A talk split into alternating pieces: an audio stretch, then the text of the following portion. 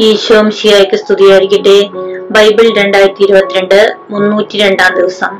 ഇന്ന് ഒക്ടോബർ ഇരുപത്തി ഒമ്പത് ഇന്നത്തെ വായന ബൈബിളിലെ നാൽപ്പത്തി ഒമ്പതാമത്തെ പുസ്തകമായ വിശുദ്ധ ലൂക്കായുടെ സുവിശേഷത്തിൽ നിന്നും അധ്യായങ്ങൾ മൂന്ന് മുതൽ നാല് വരെ. ഇന്നത്തെ വായന കുഞ്ഞുങ്ങളില്ലാതെ വേദന അനുഭവിക്കുന്ന എല്ലാ ദമ്പതികളെയും സമർപ്പിച്ച് പ്രാർത്ഥിക്കാം. അധ്യായം മൂന്ന്. സ്നാപകന്റെ പ്രഭാഷണം. തിബേരിയൂസ് സീസറിന്റെ പതിനഞ്ചാം ഭരണവർഷം പൊന്തിയോസ് പീലാത്തോസ് യൂതയായുടെ ദേശാധിപതിയും ഹെറോദേസ് ഗലീലിയുടെയും അവന്റെ സഹോദരൻ പീലിപ്പോസ് ഇത്തൂറിയ ത്രാക്കോണിത്തീസ് പ്രദേശങ്ങളുടെയും ലിസാനിയോസ് അബിലേനയുടെയും ഭരണാധിപന്മാരും അന്നാസും കയ്യാപ്പാസും പ്രധാന പുരോഹിതന്മാരുമായിരിക്കെ സക്രിയായുടെ പുത്രനായ യോഹന്നാന് മരുഭൂമിയിൽ വെച്ച് ദൈവത്തിന്റെ അരുളപ്പാടുണ്ടായി. അവൻ പാപമോചനത്തിനുള്ള മാനസാന്തരത്തിന്റെ ജ്ഞാനസ്നാനം പ്രസംഗിച്ചുകൊണ്ട് ജോർദാന്റെ സമീപ പ്രദേശങ്ങളിലേക്ക് വന്നു. ഏഷ്യ പ്രവാചകന്റെ പുസ്തകത്തിൽ എഴുതപ്പെട്ടിരിക്കുന്നത് പോലെ മരുഭൂമിയിൽ വിളിച്ചു പറയുന്നവന്റെ ശബ്ദം കർത്താവിന്റെ വഴിയൊഴുക്കുവിൻ അവന്റെ പാത നേരെയാക്കുവിൻ. താഴ്വരകൾ നികത്തപ്പെടും കുന്നും മലയും നിരത്തപ്പെടും വളഞ്ഞ വഴികൾ നേരെയാക്കപ്പെടും ഇരുപത്ത പരിപരുത്തവ മൃദുവാക്കപ്പെടും. സകല മനുഷ്യരും ദൈവത്തിന്റെ രക്ഷ കാണുകയും ചെയ്യും. ജ്ഞാനസ്നാനം സ്വീകരിക്കാൻ തന്റെ അടുത്തേക്ക് വന്നിരുന്ന ജനക്കൂട്ടങ്ങളോട് അവൻ ചോദിച്ചു അണലി സന്തതികളെ ആസന്നമായ ക്രോധത്തിൽ നിന്ന് ഓടിയകലാൻ നിങ്ങൾക്ക് മുന്നറിയിപ്പ് നൽകിയത് ആരാണ്? മാനസാന്തരത്തിന് യോജിച്ച ഫലങ്ങൾ പുറപ്പെടുവിക്കുവിൻ. ഞങ്ങൾക്ക് പിതാവായ അബ്രാഹമുണ്ട് എന്ന് പറഞ്ഞ് നിങ്ങൾ അഭിമാനിക്കേണ്ട. കാരണം ഈ കല്ലുകളിൽ നിന്ന് അബ്രാഹത്തിന് സന്താനങ്ങളെ പുറപ്പെടുവിക്കാൻ ദൈവത്തിന് കഴിയുമെന്ന് ഞാൻ നിങ്ങളോട് പറയുന്നു. വൃക്ഷങ്ങളുടെ വേരിന് കോടാലി വയ്ക്കപ്പെട്ടു കഴിഞ്ഞു. നല്ല ഫലം നൽകാത്ത വൃക്ഷങ്ങളെല്ലാം വെട്ടി തീയിലെറിയപ്പെടും ജനക്കൂട്ടം അവനോട് ചോദിച്ചു ഞങ്ങൾ എന്താണ് ചെയ്യേണ്ടത്? അവൻ പറഞ്ഞു രണ്ടുടുപ്പുള്ളവൻ ഒന്ന് ഇല്ലാത്തവന് കൊടുക്കട്ടെ. ഭക്ഷണമുള്ളവനും അങ്ങനെ ചെയ്യട്ടെ. ചുങ്കക്കാരും സ്നാനം സ്വീകരിക്കാൻ വന്നു. അവരും അവനോട് ചോദിച്ചു ഗുരു ഞങ്ങൾ എന്തു ചെയ്യണം? അവൻ പറഞ്ഞു നിങ്ങളോട് ആജ്ഞാപിച്ചിട്ടുള്ളതിൽ കൂടുതൽ ഈടാക്കരുത്. പടയാളികളും അവനോട് ചോദിച്ചു ഞങ്ങൾ എന്തു ചെയ്യണം? അവൻ അവരോട് പറഞ്ഞു നിങ്ങൾ ആരെയും ഭീഷണിപ്പെടുത്തരുത്. വ്യാജമായ കുറ്റാരോപണവും അരുത്. വേതനം കൊണ്ട് തൃപ്തിപ്പെടണം. പ്രതീക്ഷയോടെ ഇരുന്ന ജനമെല്ലാം ഇവൻ തന്നെയോ ക്രിസ്തു എന്ന് യോഹന്നാനെ പറ്റി ചിന്തിച്ചു തുടങ്ങി. യോഹന്നാൻ അവരോട് പറഞ്ഞു ഞാൻ ജലം കൊണ്ട് സ്നാനം നൽകുന്നു. എന്നാൽ എന്നേക്കാൾ ശക്തനായ ഒരുവൻ വരുന്നു. അവന്റെ ചെരുപ്പിന്റെ കെട്ടഴിക്കാൻ പോലും ഞാൻ യോഗ്യനല്ല. അവൻ പരിശുദ്ധാത്മാവിനാലും അഗ്നിയാലും നിങ്ങൾക്ക് സ്നാനം നൽകും. വീശുമുറം അവന്റെ കയ്യിലുണ്ട്. അവൻ കളം വെളുപ്പാക്കി ഗോതമ്പ് അറപ്പുരയിൽ ശേഖരിക്കുകയും പതിരുകെടാത്ത തീയിൽ ദഹിപ്പിക്കുകയും ചെയ്യും. ഇതുപോലെ മറ്റു പല ഉദ്ബോധന ഉദ്ബോധനങ്ങളിലൂടെയും അവൻ ജനത്തെ സദ്വാർത്ത അറിയിച്ചു. യോഹന്നാൻ കാരാഗ്രഹത്തിൽ യോഹന്നാൻ ഹെറോദസ് രാജാവിനെ അവന്റെ സഹോദര ഭാര്യയായ ഹേറോദിയ നിമിത്തവും അവൻ ചെയ്തിരുന്ന മറ്റെല്ലാ ദുഷ്കൃത്യങ്ങളുടെ പേരിലും കഠിനമായി കുറ്റപ്പെടുത്തിയിരുന്നു. തൽഫലമായി ഹേറോദേസ് യോഹന്നാനെ കാരാഗ്രഹത്തിൽ അടച്ചു. അങ്ങനെ തന്റെ തിന്മകളുടെ എണ്ണം ഒന്നുകൂടി വർദ്ധിപ്പിച്ചു. യേശുവിന്റെ ജ്ഞാനസ്നാനം ജനം സ്നാനം സ്വീകരിച്ചുകൊണ്ടിരിക്കുമ്പോൾ യേശുവും വന്ന് സ്നാനമേറ്റു. അവൻ പ്രാർത്ഥിച്ചു കൊണ്ടിരിക്കുമ്പോൾ സ്വർഗം തുറക്കപ്പെട്ടു. പരിശുദ്ധാത്മാവ് പ്രാവിന്റെ രൂപത്തിൽ അവന്റെ മേൽ ഇറങ്ങി വന്നു. സ്വർഗത്തിൽ നിന്ന് ഒരു സ്വരവും ഉണ്ടായി. നീ എന്റെ പ്രിയപുത്രൻ നിന്നിൽ ഞാൻ പ്രസാദിച്ചിരിക്കുന്നു. യേശുവിന്റെ വംശാവലി. പരസ്യ ജീവിതം ആരംഭിക്കുമ്പോൾ യേശുവിന് ഏകദേശം മുപ്പത് വയസ്സ് പ്രായമായിരുന്നു. അവൻ ജോസഫിന്റെ മകനാണെന്ന് കരുതപ്പെട്ടിരുന്നു. ജോസഫ് ഹേലിയുടെ പുത്രനായിരുന്നു. ഹേലി മത്താത്തിന്റെയും മത്താത്ത് ലേവിയുടെയും ലേവി മെൽക്കിയുടെയും മെൽക്കി യാന്നിയുടെയും യാന്നി ജോസഫിന്റെയും പുത്രൻ. ജോസഫ് മത്താത്തിയായുടെയും മത്താത്തിയ ആമോസിന്റെയും ആമോസ് നാവുമിന്റെയും നാവും ഹെസ്ലിയുടെയും ഹെസ്ലി നഖായിയുടെയും പുത്രൻ.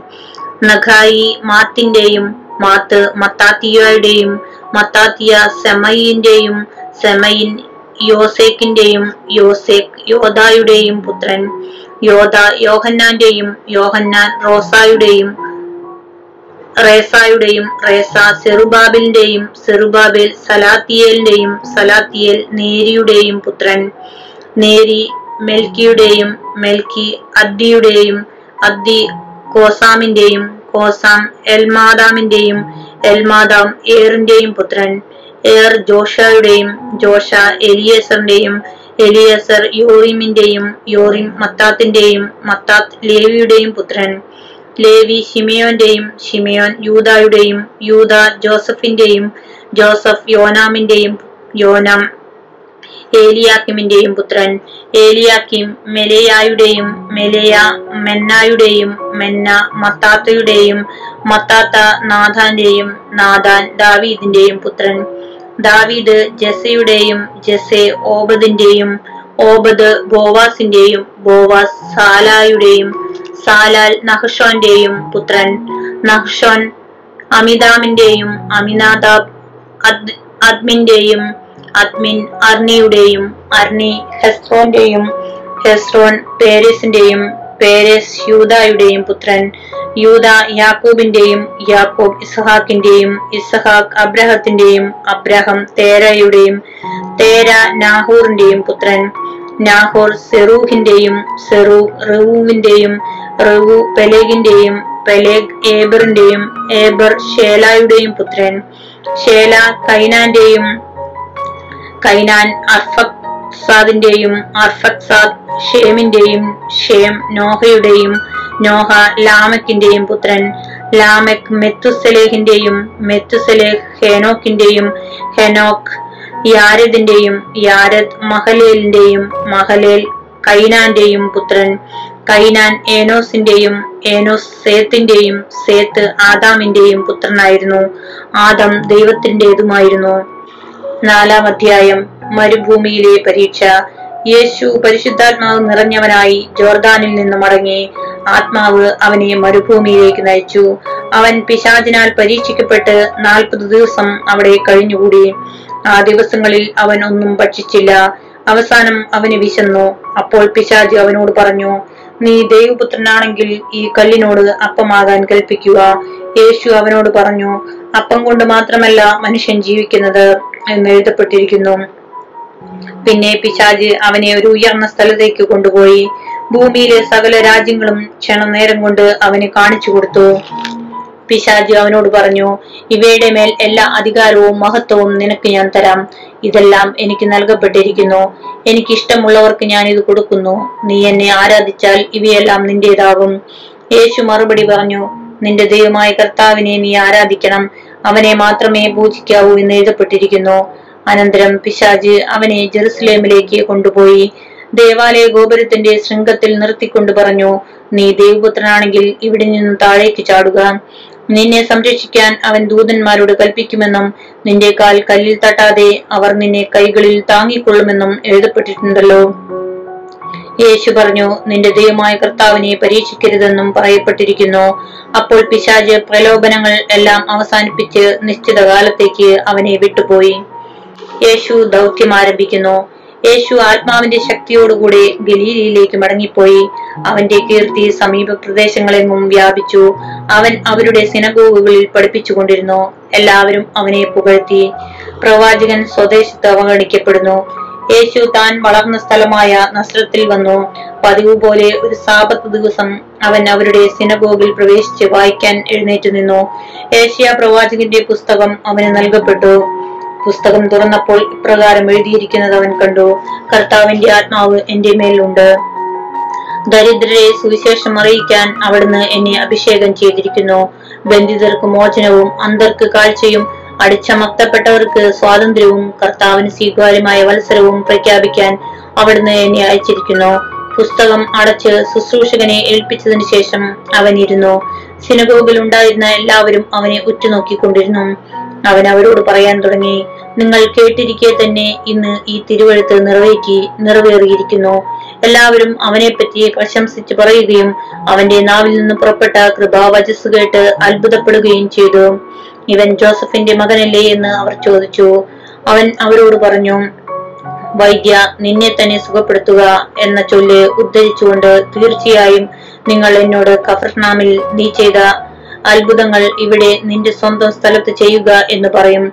എന്നാൽ സത്യമായി ഞാൻ നിങ്ങളോട് പറയുന്നു ഒരു പ്രവാചകനും സ്വന്തം നാട്ടിൽ സ്വീകരിക്കപ്പെടുന്നില്ല. സത്യമായി ഞാൻ നിങ്ങളോട് പറയുന്നു ഏലിയ പ്രവാചകന്റെ കാലത്ത് ഇസ്രായേലിൽ അനേകം വിധവകൾ ഉണ്ടായിരുന്നു.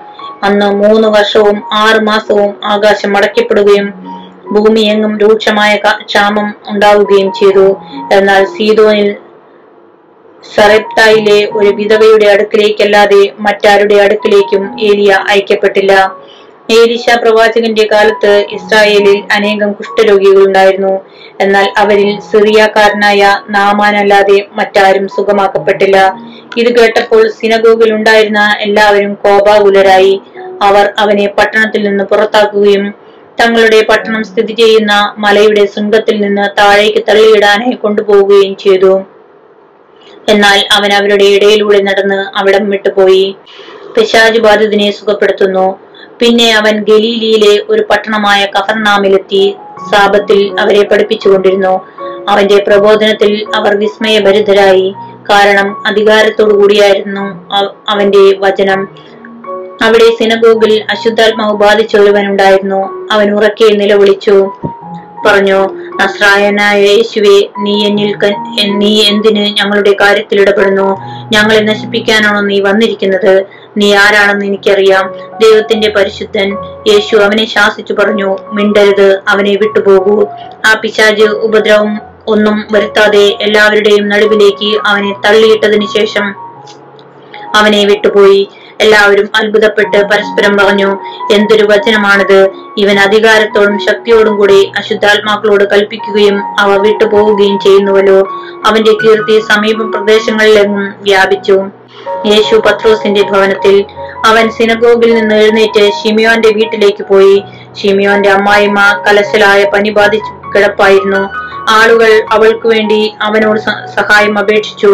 അവൻ അവളോട് അവളുടെ അടുത്തെത്തി. പനിയെ ശാസിച്ചു. അത് അവളെ വിട്ടുമാറി.